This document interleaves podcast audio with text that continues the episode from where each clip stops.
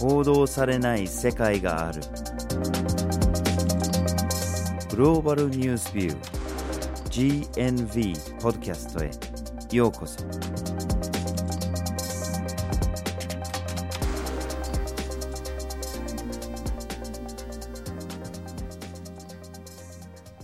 バージル・ホーキンスです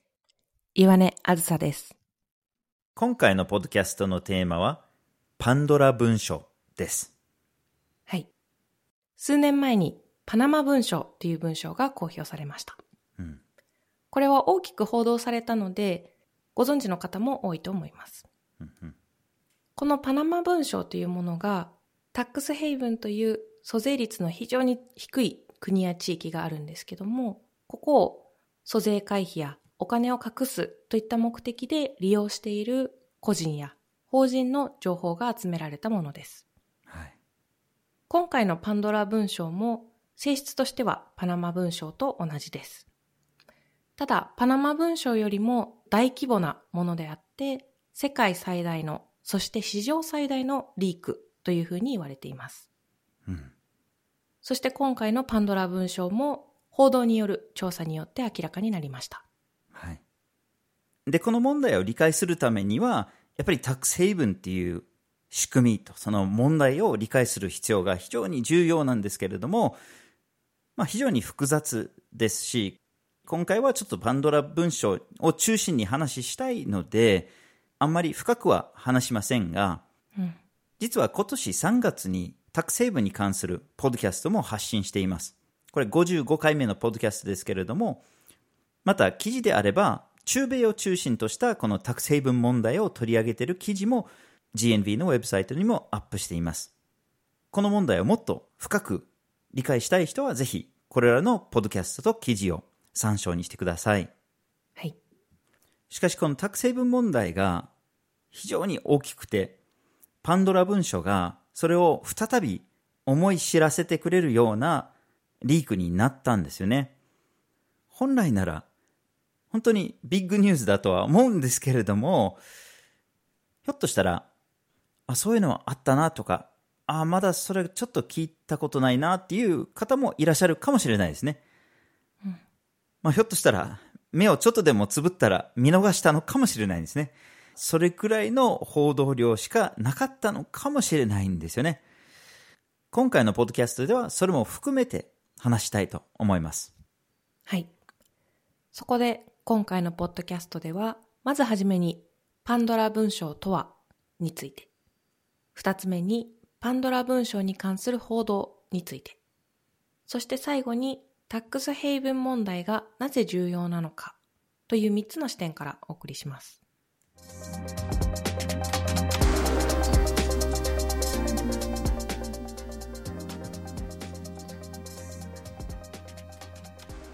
ではまずはじめにパンドラ文章とはについて見ていきましょうはい。まあ、冒頭でも言いましたように、これが非常に大きなリークで大きな調査だったんですね。実はジャーナリストによる調査で言ったら、これも世界史上最大のものだとされているんですね。どういうことかっていうと、これ600人のジャーナリストが関わっている調査なんですね。しかも非常にグローバルで117カ国からのジャーナリストが参加しているんです。その調査自体は18ヶ月以上かかったとされています。となると、情報がリークされてから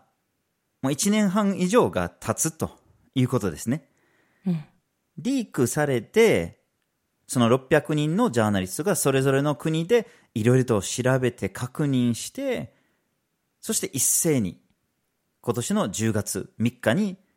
公開したと。そういうような調査でした。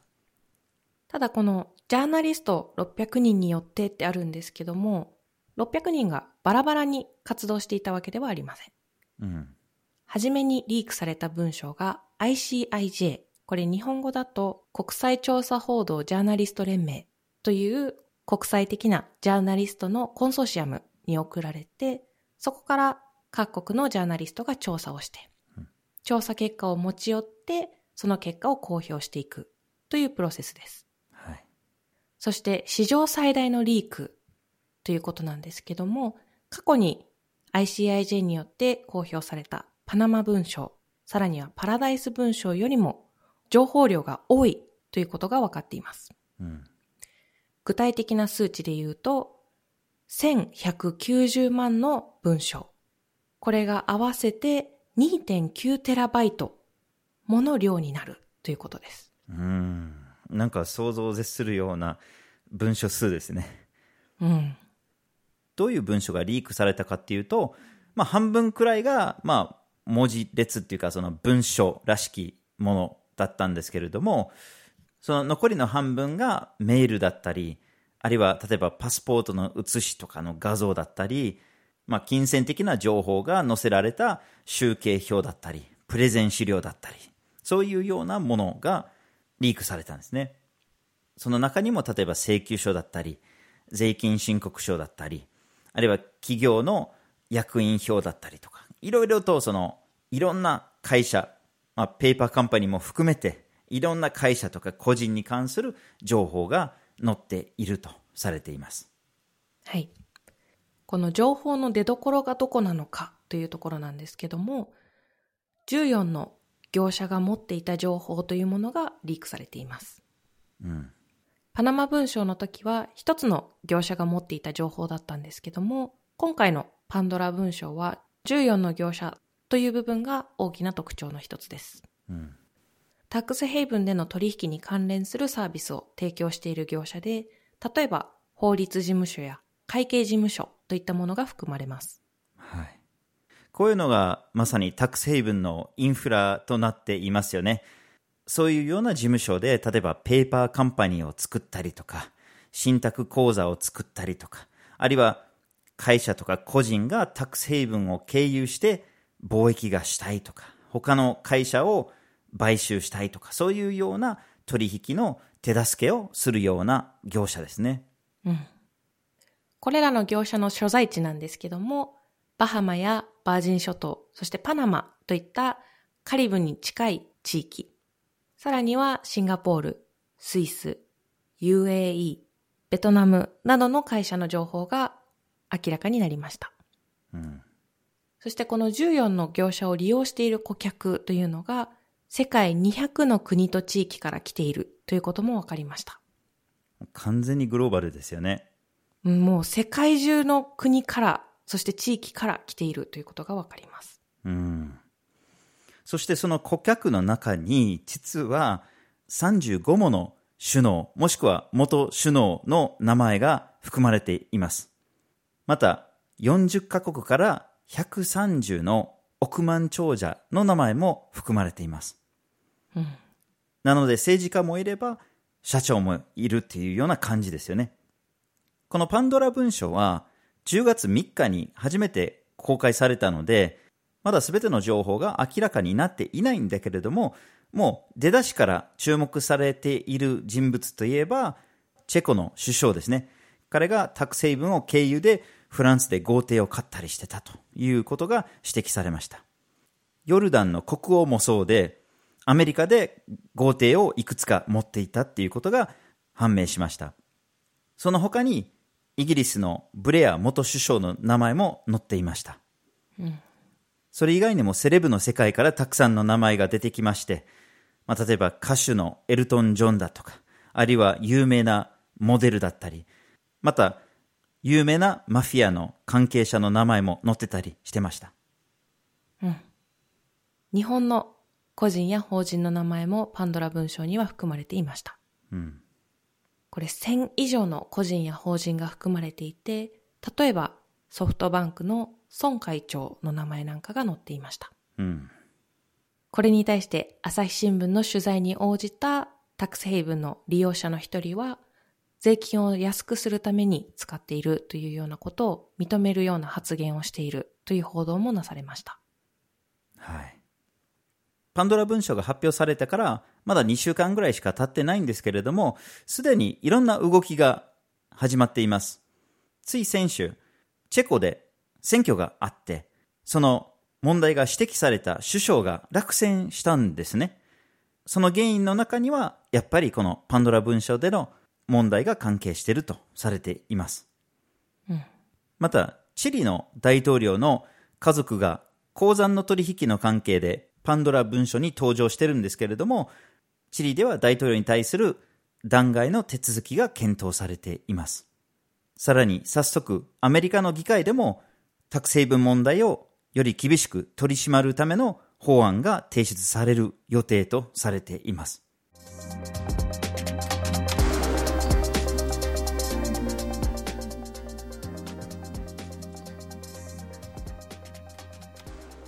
では続いて、パンドラ文書に関する報道について見ていきましょう。はい。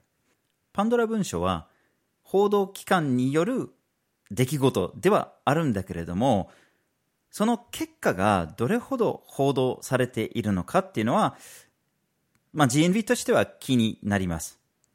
で、やっぱり冒頭にも言いましたように、出来事の重大さの割にはあんまり報道されてないんじゃないかっていう疑いもあって、ちょっと報道を見てみたんですね。うん、で、実は過去に同じようにこの ICIJ の大きなリークに対する報道を分析したことがあるんですね。もう3年以上前の GNB の記事なんですけれども、パナマ文書とそれ以外の文書がどれほど報道されたのかっていうのを測ったものなんですね。まあ ICIJ が出してるのはパナマ文書とパンドラ文書だけじゃ全然ないので、それ以外にもパラダイス文書という大きなものもありましたし、もう少し小さな規模で言えば、スイスリークスとか、ルックスリークスとかっていうような別のものもあるんですね。で、一応まとめて比較してみたんですけれども、面白いことに、パナマ文書だけが大きく注目された。それ以外の時には、ほとんど報道されてないんですね。うん、まあ一つの例外を言えば、パナマ文書の後に出たパラダイス文書っていう、これも非常に規模の大きいものだったんですけれども、朝日新聞だけが本格的に取り上げて、毎日新聞と読売新聞はほとんど取り上げていないっていう、ことが分かったんですね。うん。そして今回出てきたパンドラ文章なんですけども、じゃあパナマ文章と比較してどれぐらい報道されていたのかということを具体的に見ていこうと思います。うん、文章が発表されてから10日間経った時点でパナマ文章に関する報道が何件あったのか、そしてパンドラ文書に関する報道が何件あったのかを比較してみたんですけども、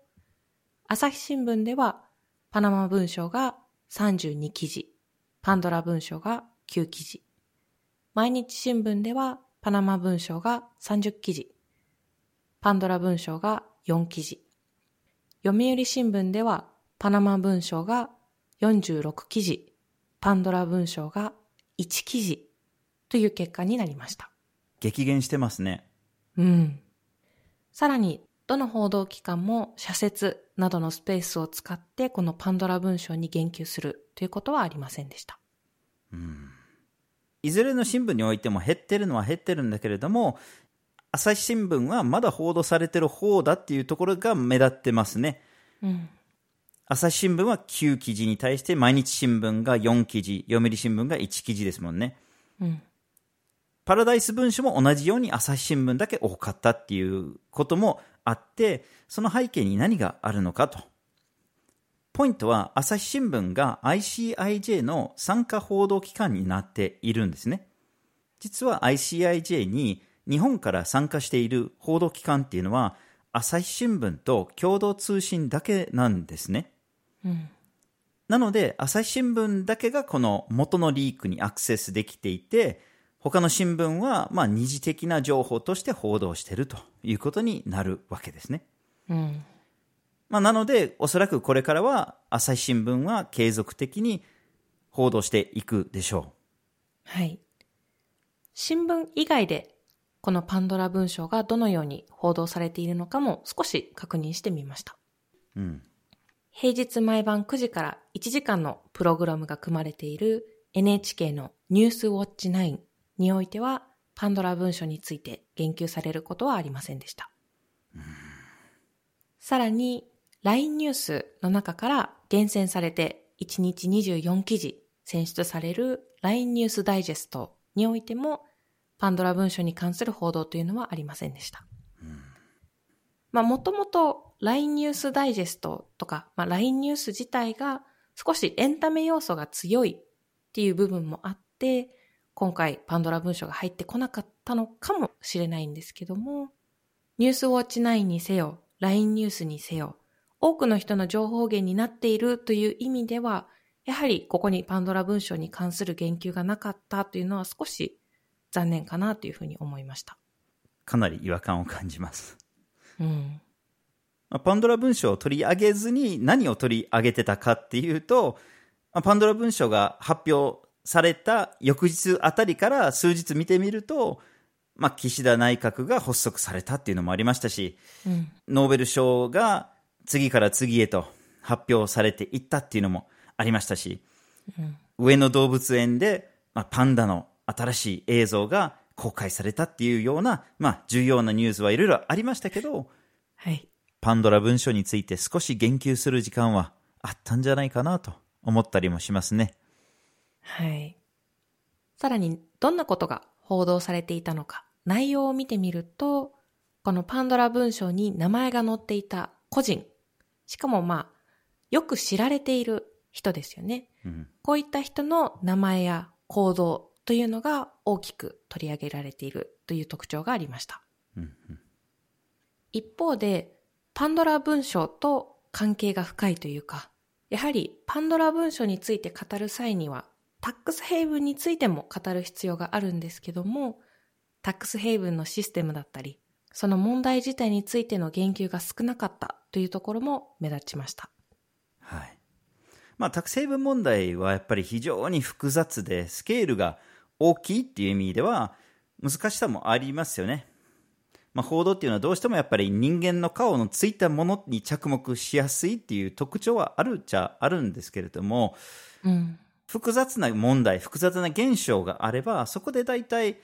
解説記事をつけたりとかっていうようなことはよくあるんですけれども、パナマ文書の時にもそれ結構あったんだけれども、今回のパンドラ文書に関してはかなり少なかったんですよね。うんどうしてもその報道量においても質においても物足りない感っていうかこれだけの大きな問題なのにっていうような気持ちにどうしてもなってしまいましたね。そうですね。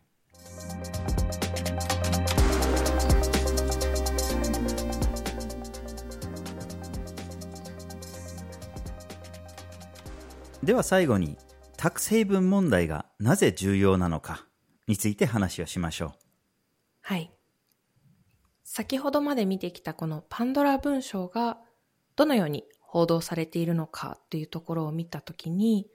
報道の価値とはっていうことが非常に考えさせられるような状況にありました。うん、このパンドラ文章、冒頭にもあったように、史上最大、そして世界最大で、これだけ多くの情報が明らかになってきたっていうところで、しかもこの情報がリークによって明らかになったっていう時に、これだけの情報が出てきたっていう状況だけでも、ニュースの価値があるっていうことができるのではないかなというふうに思うんですよね。うんうん。でももちろん問題の本質においても、報道価値が本来なら非常に高いものだと思いますね。まあ、今回のパンドラ文書で明らかにならなくても、このタック成分問題っていうのは本当に桁外れの規模で、そしてそれがもたらすダメージも桁外れですよね。そしてこれが本当に世界をつなげるグローバル化した脱税、租税回避問題、莫大なお金が動き回っているんですね。冒頭にも言いましたように、このタック成分問題の規模に関するかなり衝撃的なデータは今年3月に発信した GNV の別のポッドキャストにあるので、ぜひ聞いていただきたいと思います。はい。ただ、一言でこのタックスヘイブン問題っていうのを考えたときに、やはりお金を持っている人がこういった仕組みを使って租税回避、つまり税金を払うことから逃れれば逃れるほど、こういった仕組みを使うことができない一般市民というか、それだけたくさんのお金を持っていない市民っていうのは、その分、やっぱり税金の負担が増えてしまいますし、うん。こういうふうにお金を持っている人が適切な税金を払わなければ、公共の機能というのも弱体化します。うん。それだけ税収入が減って教育に使うことができない、福祉に使うことができない、格差を減らすために税金を投入することができないというような問題が起こってくれば、貧困や格差というものがますます助長されていくという問題も見えてきます。はい。今回はパンドラ文書はあんまり報道されてないんですけれども、普段から報道が目立つのが SDGs ですよね。うん。まあ、報道でも企業でも政府でもかなりこう大きく取り組んでるようには見せてはいるんだけれども、まあ、残念ながらこのままでいけば SDGs のゴールが達成される見込みがかなり低いとは思うんですけれども、少しでもその達成に近づきたいのであれば、やっぱりこの貧困問題、格差問題っていうのはこれを本当にグローバルなレベルで見つめて対策を至急取らなければいけないはずなんですね。で、その対策において ODA が最大のポイントでは全然ないんですよね。ODA よりはるかに重要になってくるのがタックスヘイブン問題なんですよね。なぜかというと、タックスヘイブン経由で低所得国から逃れていくお金っていうのが ODA で入ってくるお金をはるかに上回ってるからなんですよね。うん。なので本当に SDGs を達成したい、貧困、格差をどうにかしたいのであれば、本当にタックスヘイブン問題に目を向けないといけないんですよね。うん。そしてやはりタックスヘイブン問題に目を向けていく際に、租税率を低く設定して、タックスヘイブンという仕組みを作っている国と、そしてその仕組みを存続させようとしている欧米、日本といったような国々の存在も考えていかなければいけません。うん。さらには、タックスヘイブンという仕組みを支えて、そこから利益を得ている法律事務所、会計事務所といったような業者の存在も問題になってきます。うん。加えて、いわゆるメガバンと呼ばれるような大手の銀行ですよね。タックスヘイブンに支社を持っていたり、そこでの取引というのを顧客に提供している、こういった銀行の存在というのも、タックスヘイブンが存続して、そこで利益を得る人が出る。つまり、租税が各国で回避されていくというこの一連の仕組みの中に関わっています。はい。まあ、税金問題で言えば、直近で別のニュースがありましたよね。130数カ国が法人税の最低税率を15%に決めたんですね。これはある程度報道されたんですけれども、パンドラ文書との関連でほとんど報道されていないんですよね。でも実は結構関連してますね。うん。そもそもこの法人税最低税率15%っていうのがあまり税収の問題の解決にはならないっていうふうに大きく批判を受けたりしてはいるんだけれども、こういうような税率を設定すると同時にタックスヘイブン問題をセットで考えないと、そもそも解決されないっていうのは目に見えてますね。うん。なのでやっぱりパンドラ文書に着目する以外にも他の問題との関連でもやっぱり注目する必要がありますね。はい。しかしなぜこれだけ重要な問題で、しかも関連し合っている問題であるにもかかわらず、報道が少ないのか。その背景を考えてみたときに、やはり報道機関としては、読者や視聴者がどういった関心を持っているのか、どういうニュースを見たいのか、ということを意識して報道を作っているということが考えられます。うん。逆に言うと、こういったパンドラ文章だったり、タックスヘイブンだったり、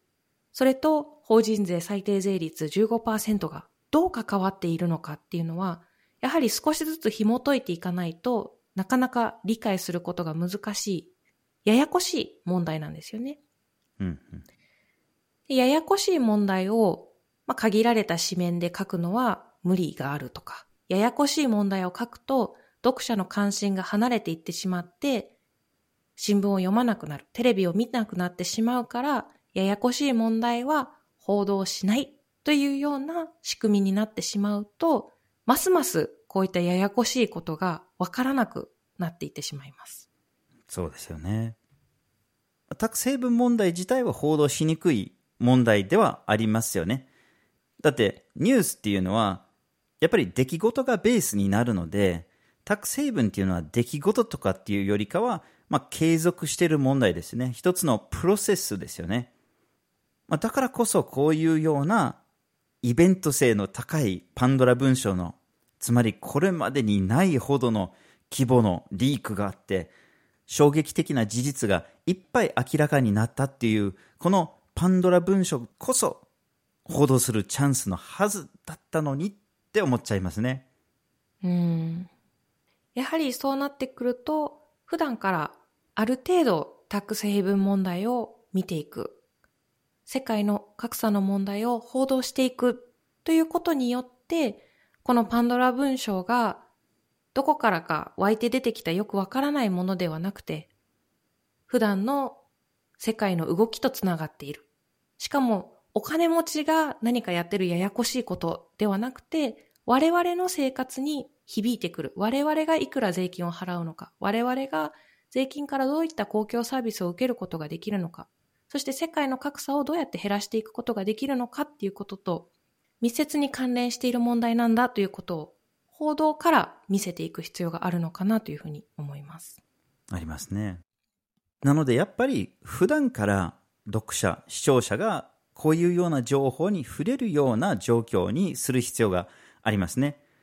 つまり普段から継続している貧困問題、格差問題、それを助長させるタク成分問題。この全体像が見えるような形に持っていき、そしてパンドラ文書のようなリークがあった時に、それをこのような現象、このような問題に丁寧につなげていって伝えるっていうのはやっぱり非常に重要ですよね。うん。今日はこのパンドラ文書に関する報道を結構批判的に見てきたんですけれども、なんだか不思議な気分にもなりますよね。だってこのパンドラ文書を発掘して一生懸命調査をして、その結果を発表したのも報道機関ですし、うん。しかもこれだけの数の報道機関、ジャーナリストが協力し合って一斉に発表した。本当にすごい功績だと思います。このような報道から本当にジャーナリズムの可能性を感じます。しかし同時にやっぱりこの問題の重大さ、この問題の希望、この問題がいかに自分とも関連するということを考えたときに、この問題に対する理解を促す。人々に関心を持ってもらえるように伝えるっていう意味では、やっぱり課題がいっぱい残ってるんだなというふうに思います。はい。今回のポッドキャストはパンドラ文章というテーマでお送りしました。まずはじめにパンドラ文章とはについて。二つ目にパンドラ文章に関する報道について。そして最後にタックスヘイブン問題がなぜ重要なのかという三つの視点からお送りしました。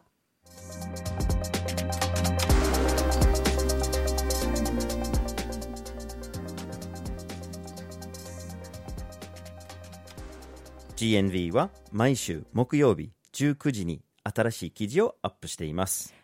火曜日と土曜日には一枚ワールドもアップしています。Twitter、Facebook、Instagram でも発信しています。